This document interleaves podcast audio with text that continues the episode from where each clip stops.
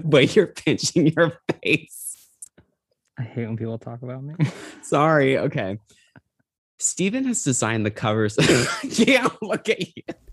I'm Stephen Falla, and you're listening to Pipe and Drape, the only podcast that spotlights the creative minds behind the theater for young audiences industry. Every two weeks, I sit down with a theater professional to hear their stories about the audition, rehearsal, and development process of theater for young audiences. Each of them have bridged the path from youth to adulthood while working in the theater for young audiences industry.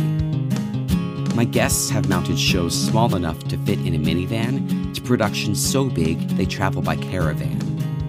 You can join the conversation by emailing pipeanddrapestories at gmail.com or messaging Pipe and Drape Stories on Instagram. This is episode 17 of Pipe and Drape. In the following interview, my guest shares his experience as a performer in two short musicals John Tartaglia created for the Wildlife Conservation Society. My guest's Pipe and Drape story takes us out into the summer heat at the New York Aquarium. Thank you for listening today.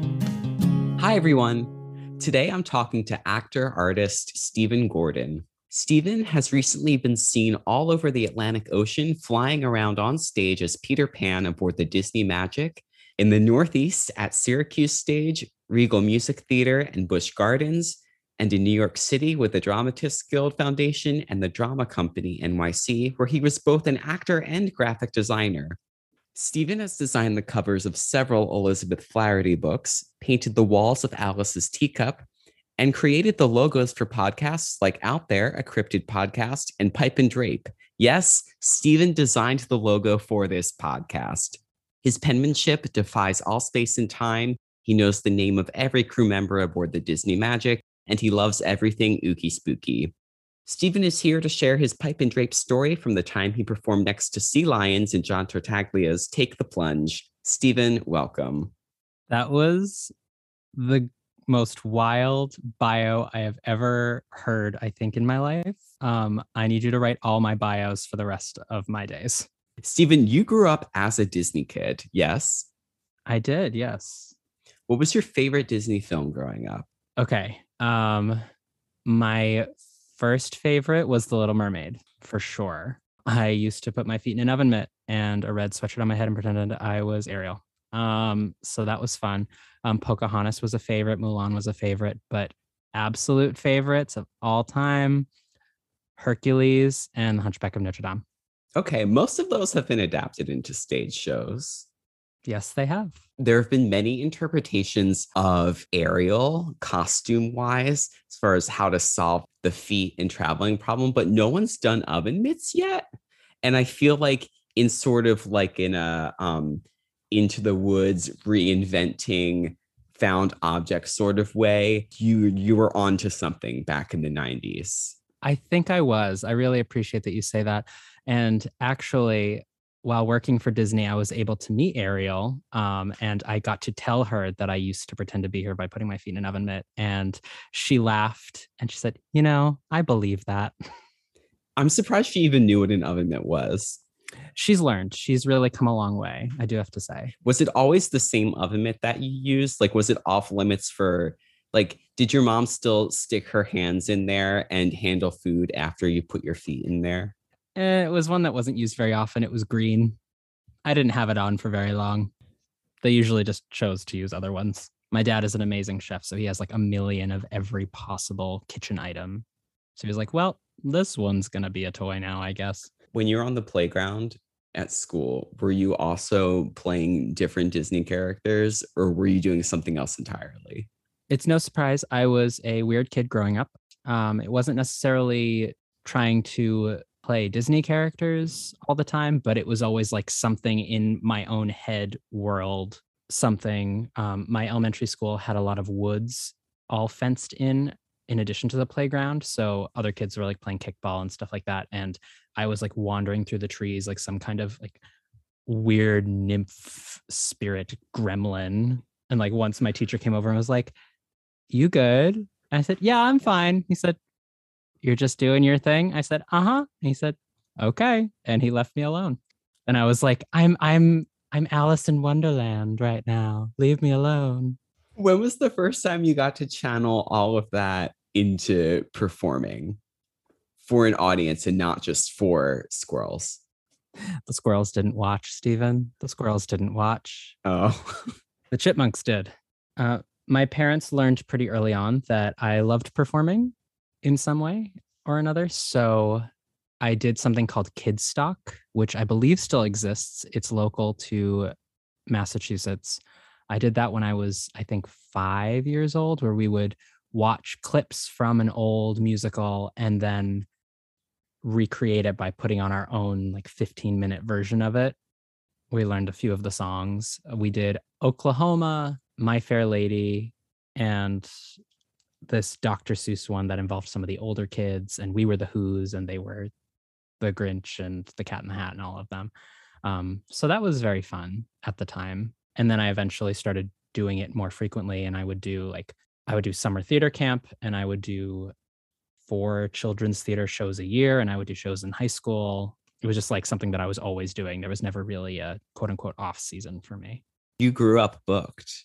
In the suburbs of Massachusetts Youth Theater, I sure did. I was very lucky that I had the opportunities that I had and that my parents were willing to take me to those things and pay for those things and deal with all those things and drag all the people to go see me in those things for so many years. Outside of performing in the woods and in your kitchen and in your uh, camp shows, did you get to see theater at all as a kid? I did. At our high school, um, they would do something called the children's tour that we, we call the children's tour or the elementary tour. And every year, the high school did a big fall musical. A lot of high schools do a spring musical. We did a fall one right before Thanksgiving, right when it's a very festive time for the schools because, like, they get ready for the Thanksgiving games and all that stuff. Um, and a few weeks before, we all got to travel to all of the elementary schools in the town and perform a few numbers from the show that we were doing.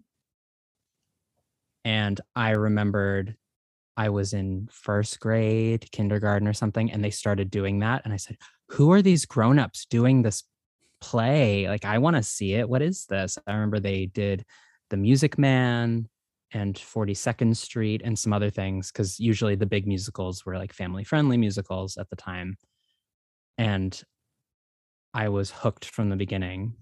Every year that they would come, I would get so excited. We would go see the high school shows, and I was convinced it was Broadway through and through.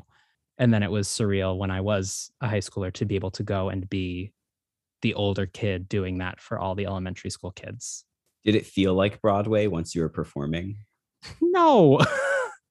like, all right, here are some crates that they store on the cafetorium stage. Let's use that as our table and chairs for this fun number while we do our jazz squares. But it was a lot of fun. That sounds a lot like what people end up doing when they're touring TYA places. You got your gym and it's like, I got a box. Then we stored our costumes in it, and now it's the sofa. Yeah, pretty much. Although our high school, our director had built the program from scratch for years and years, and um, he was an amazing set designer. So we actually got to come back and do the shows on these amazing sets with these amazing costumes and stuff like that. So that was very cool. That's not relevant, but I thought I would mention it. No, that is that's staying in. Did you have professional productions come through your elementary school, or was it just your high school's teaser performances? It was mostly the high school teaser performances. Occasionally, we would have performing groups come through. We had a few Shakespeare groups come through where that was like four or five people and they do an abridged version of Romeo and Juliet or something like that. That was always very cool. We usually got that when we were older. Um, we had jump rope performers come through. We had professional actors come through, and kids were pulled out of class and they would like workshop a show with these people, like about bullying or something, over the course of a day or over the course of a couple days. And then they would present the little show to the rest of the school, which was very cool. Uh, we had some more of those things, not so much big full production things that were coming through. Okay, so that adds that you ended up studying theater in college. you know, you were a wood nymph, then you were doing children's theater as a child, and your parents supported it all, letting you play with the oven mitts, uh, doing the camps. And they said, yeah, go get your BFA. The oven mitts did not make it past probably kindergarten. I don't I believe with- you. okay, that's fine.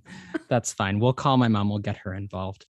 I went to Hofstra for a year um, after I graduated high school. Um, I did my whole freshman year there, and that program was much more Shakespeare based. And they did a musical every other year, and I had to really work hard by getting in contact with other departments in order to do voice lessons or take dance classes and things. So I thought, you know, this is just not a program that's going to foster me in the direction that I really want to go. And after all the college auditions, Syracuse was the school that stood out in my mind the most in terms of like, I feel like I could really fit in here and have a great training experience. Um, so I just auditioned at Syracuse to transfer. I already had a school to go to, but it was just Syracuse that I wanted to go to. And I put all my eggs in that basket and worked really hard. And fortunately, uh, the stars aligned and I got to go to Syracuse. And the way that program is built, it is a four year program. So it's really hard to shorten it. But we found a way to make it work. So I ended up doing five years of college instead of four. And I'm so glad that I got to do that because my whole world changed being able to do that instead. you have this program where you were immersed in the New York audition and class scene, and you're blossoming into true adulthood. I did the Tepper semester in New York, which was a great way to have my entire graduating class move to the city and adjust and everything before we got, you know, released to the real world. And I auditioned and I worked a little bit for a couple of years. Um, when I was in college, I was fortunate enough to do Avenue Q, which was one of the greatest experiences I've ever had performing. And our director knew Stephanie D'Abruzzo, who was the original Kate Monster, Lucy, in the off Broadway and Broadway production. So she came in for a few days and did a puppetry workshop with everyone that was auditioning.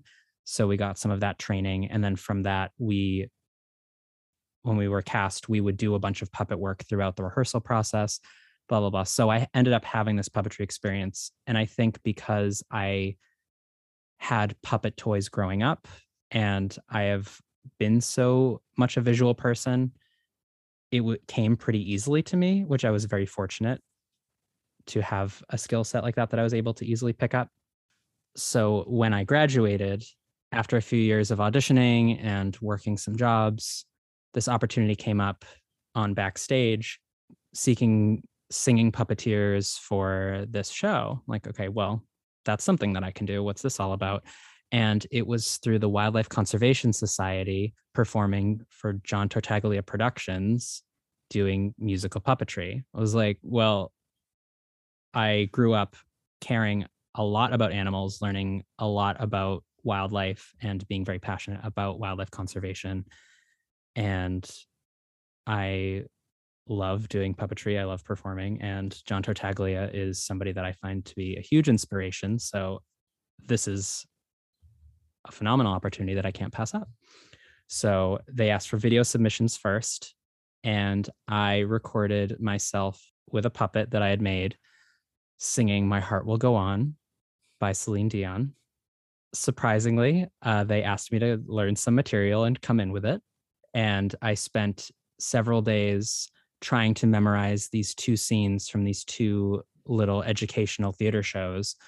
Because when you're holding a puppet with one hand and then using the rods to move the arms with the other, you don't have a hand to hold the sides. So it's much harder to look down at a piece of paper. So I was trying to memorize it and create characters and create voices and all of this stuff, which was really a lot of fun. And it was the only audition I have ever gone to where I was actually a couple minutes late. Ooh, interesting. I am the kind of person, if it's a 20 minute commute, I will leave at least 30 minutes before, like, especially for an audition of any kind. I always like to be early. It was in May, it was warm, New York subway. I was like, I definitely need to be early. And that day, it just did not happen. I showed up right at my audition time, which, when you have to fill out paperwork and everything, means that you're late. Um, but they were very gracious and they said, There's no one waiting. It is okay. You come in when you're ready, which was very kind. come to find out, I was one of three people auditioning that day because they had only narrowed it down to three of us. Um, and we all got the job. Oh my God. so that was fun. Um, but it was so much fun. It was such a nice room. Um, it was people that had worked on other shows through the Bronx Zoo, through the aquarium that the WCS had hired John Tartaglia to write shows for. So they knew him. He was not present, but they knew him and they were all awesome. They were so kind. And they ended up being my directors and my castmates for the next four months. Did they have a puppet for you to work with in the audition room? They did. They had a few puppets to choose from. And because I was, I think, the first person that afternoon, they didn't have a music stand yet. So I was putting the sides on the piano that was there, like trying to read when I blanked. And they had done this show the summer before. So like they were like whispering the next line to me at one point as well, um, which was fun. And then, of course, as I was leaving, the person showed up with a music stand. They're like, here's your music stand. I'm like, thanks, which was silly. And so, how soon after this did you get your offer? Within a week. I think I auditioned on a Thursday and I found out the following Tuesday. How much time did you have between getting the offer and starting rehearsals to kind of figure out your life? Uh, we had about two weeks, I think, notice. Um, it was performing at the New York Aquarium, which is at Coney Island. So it was local. Uh, didn't always feel local, but it was local. And everything was done via email at first. Like you'll start around this date, you'll do a week of rehearsal at the Central Park Zoo in one of their learning spaces that's big and open. And then we'll move to the aquarium. We'll just do a week of rehearsal because the shows, it's it was two shows we would alternate. They were both 15 minutes long. So it was a pretty quick learn, fortunately. So we would do a week of rehearsal at the beginning of June and then we would perform on weekends for June, July, August, and September, all through the summer. So I was able to keep my survival jobs, just adjust my schedule and my availability for them throughout the summer. During the course of the summer, juggling all three of them ended up being too much. And I ended up leaving one of them in order to keep doing this performing one and doing um, another survival job that was easier for me to balance the schedule. Did you have a day off between all of your jobs? If I chose to, yes, I could usually get Mondays off. Um, Friday, Saturday, Sunday was pretty much all aquarium the whole time, just because I lived up in Harlem at the time and the commute was 90 minutes. So I would, over the course of a weekend, do three hours of travel at least on the subway when it was just Saturdays and Sundays. And then when we also did Fridays, it was longer. Did you bring a book? Sometimes, usually a few of us lived up in Harlem, so we would just commute together and we would find ways to entertain ourselves. And some people were scheduled certain weekends and some were not. So there was always a chance that you would be with somebody different. What was the rehearsal process for these two shows like? So the Wildlife Conservation Society in New York contacted John Tartaglia and wanted him to create a show for the Bronx Zoo with puppets that they can talk about recycling and ways that we can reduce our carbon footprint and stuff like that. And he created the show called Reusable the Musical that they performed outside there. And they had specific characters that ended up being favorites to locals that would come a lot and see the show over and over again.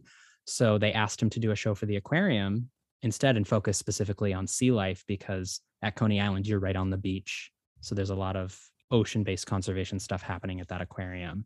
And he wrote two shows. One was called Take the Plunge, and the other was called Shark Show. And one was specifically about the oceans right off of New York. And this character, or these certain characters from Reusable the Musical, were in that and they go on this new adventure under the ocean. And in the in Shark Show, they would go down to the ocean again and they specifically found these tiger sharks that you can find off the coast of New York that was really cool and relevant for the kids that were going. It was a small cast of like five or six of us that would rotate. And he wrote an original script and then he took songs, pop songs of all different genres, and would write parody lyrics to them. So it was a very easy learn. And like there was no sheet music or anything. We had scripts that were finalized and we just kind of learned by listening like in Take the Plunge, there's a big sea turtle that comes out. Her name is Tina Turtle instead of Tina Turner. And she sings Aretha Franklin's Respect, but it's about respecting the ocean wildlife. So that one was a lot of fun. I got to be backup fish dancers in that. I had two little fish on my hands, and they had all this fish choreography they would do behind her while she got to belt and riff to the stratosphere for a bunch of six year olds. Speaking of belting and riffing to the stratosphere in front of six year olds, we would perform on an outdoor stage with this little canopy over it right outside the sea lion exhibit. I don't know if you've ever heard sea lions, but they are some of the loudest animals, I think, possibly ever.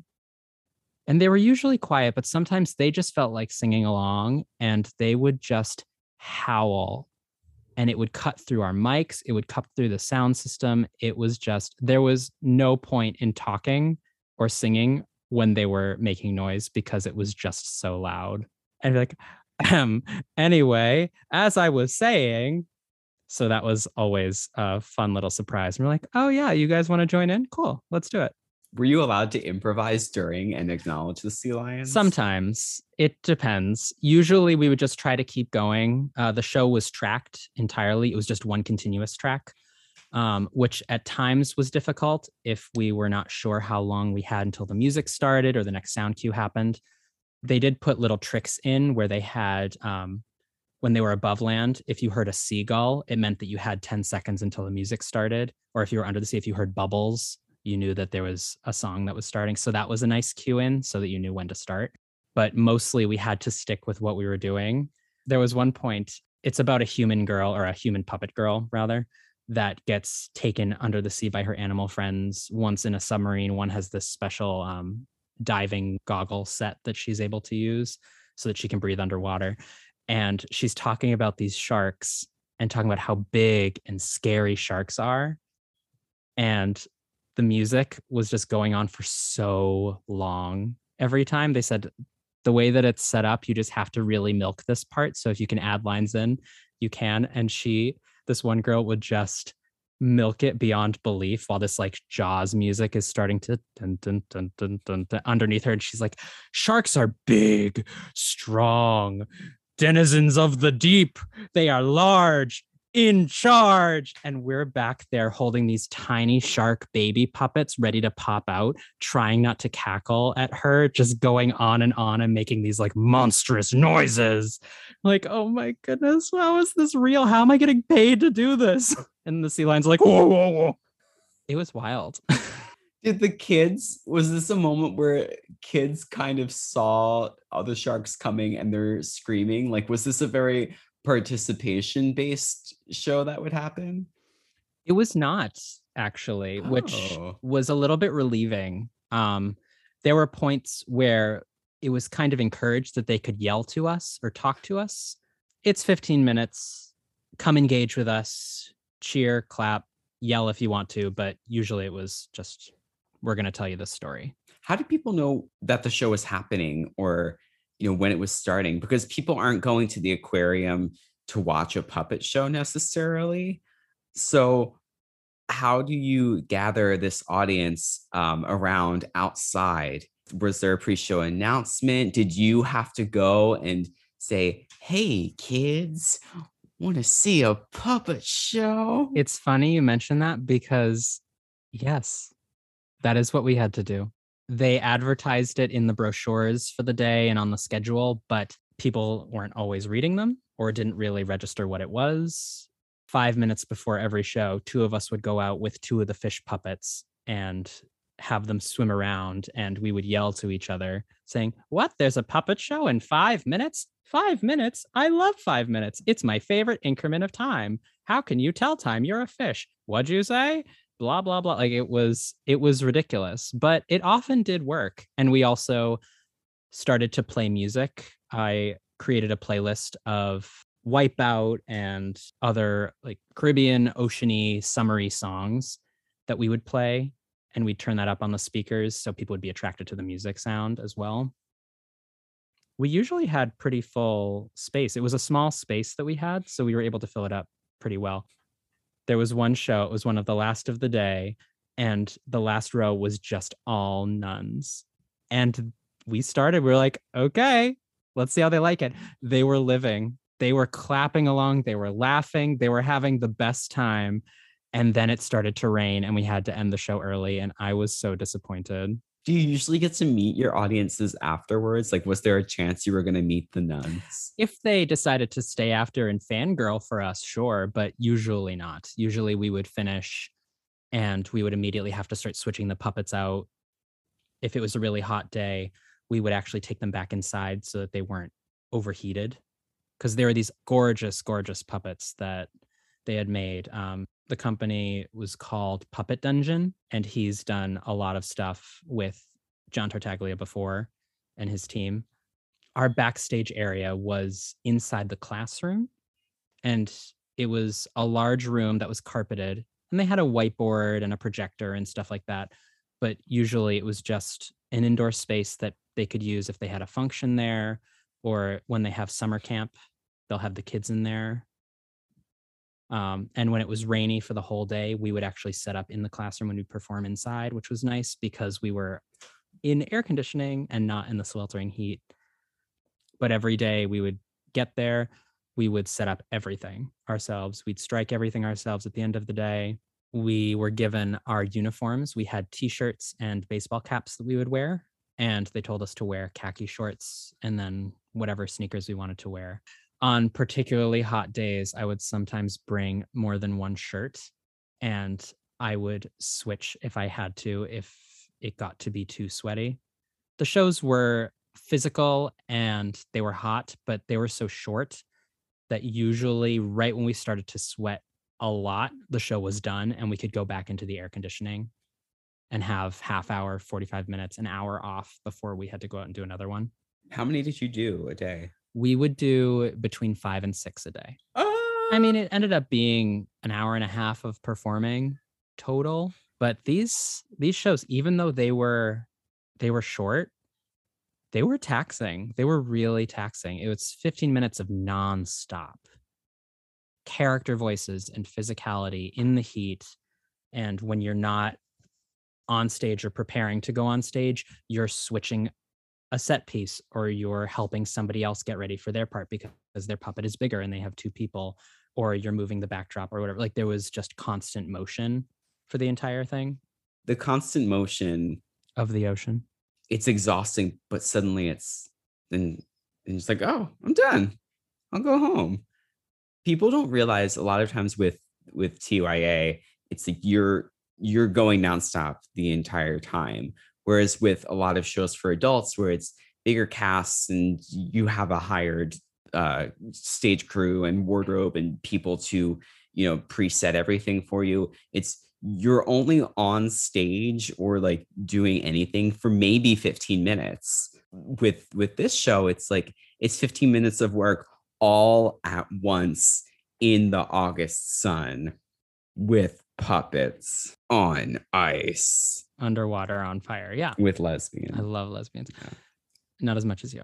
And people who know me well know that i do not like the sun. I don't do well in the sun. And it was a full day of working in the sun. And at certain points in the day, if it was overcast or if the sun was right over us, we were usually okay because we did have a mesh canopy. But in the evening, when the sun was setting right over the horizon, it was so beautiful and it was so bright and it was right in our faces all 15 minutes. But it was kind of like a little bit of a badge of honor for me to be able to say that I worked for Wildlife Conservation Society, even though I was doing puppet shows at the aquarium, I thought of it more as, oh yeah, I, I work for them. I work for the Wildlife Conservation Society. I have always cared about animals. I loved going to zoos growing up. I know like to this day I know way too much about like the big cats of the world. So being able to work for Wildlife Conservation Society and suddenly learn about using metal straws or silicone straws and reducing your carbon footprint and recycling and the science behind it and ways that we can make adjustments. It was fun to have that be a little bit more in the forefront of my mind while I was working there.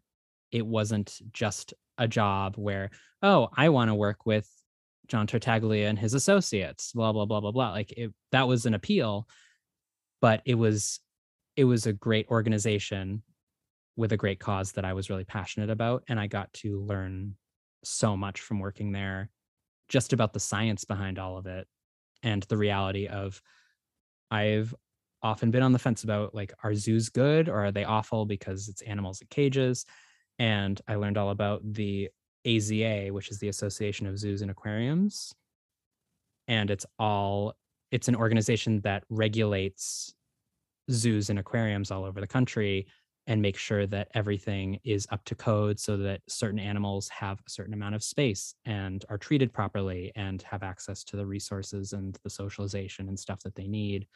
And they never pull healthy animals out of the wild. It's always animals that were bred in captivity and could not survive in the wild or they were injured and rescued or whatever. And some form where they are better off and safer or they're in a breeding program where they're trying to bring the population numbers up and you can't regulate that in the wild but you can if you have the animals living together in a space. I think a lot of people don't realize that doing shows for kids educational theater it's not just the kids that are learning there's so much research that that's involved with it too. And so you know while the the final product is a piece of educational theater aimed towards a younger audience the entire process ends up being educational for everyone involved.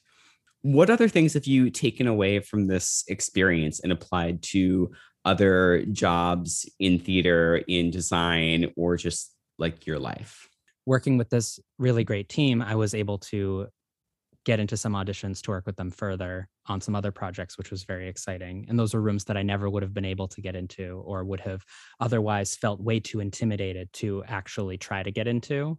And having a personal relationship with these people made that so much more accessible and so much easier and so much more fun. Doing the shows for kids that were some of them were infants and would actually try to crawl onto the stage and touch the puppets or pick up a prop that they weren't supposed to touch yet or whatever. Um, so we got to have those experiences, but certain jokes and certain songs appealed to different kids and adults of different ages, which was really interesting to see how different crowds would respond to the things they recognized.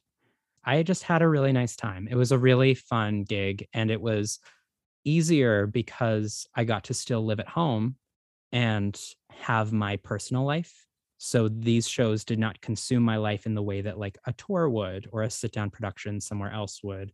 I had my set schedule where I had my weekends, I was completely full, but I still had my evenings off. I would get home around six or seven, and that was too late to maybe pick up a shift at another job, but I had the evening free. So I was still able to see my closest friends and go to restaurants and have my life in New York while still being able to kind of go a little bit remote and go a little bit out of where I normally reside, have these experiences, and then come back. Stephen, how can our listeners find you and see more of your work? I am at Stevachu, not like sneezing like Pikachu, but my name's Stephen. So that's at Stevachu on Instagram. I have a website, stephen-gordon.com. I should change it to stephennotfalla.com but we'll get there. Are we gonna sing Sisters from White Christmas now?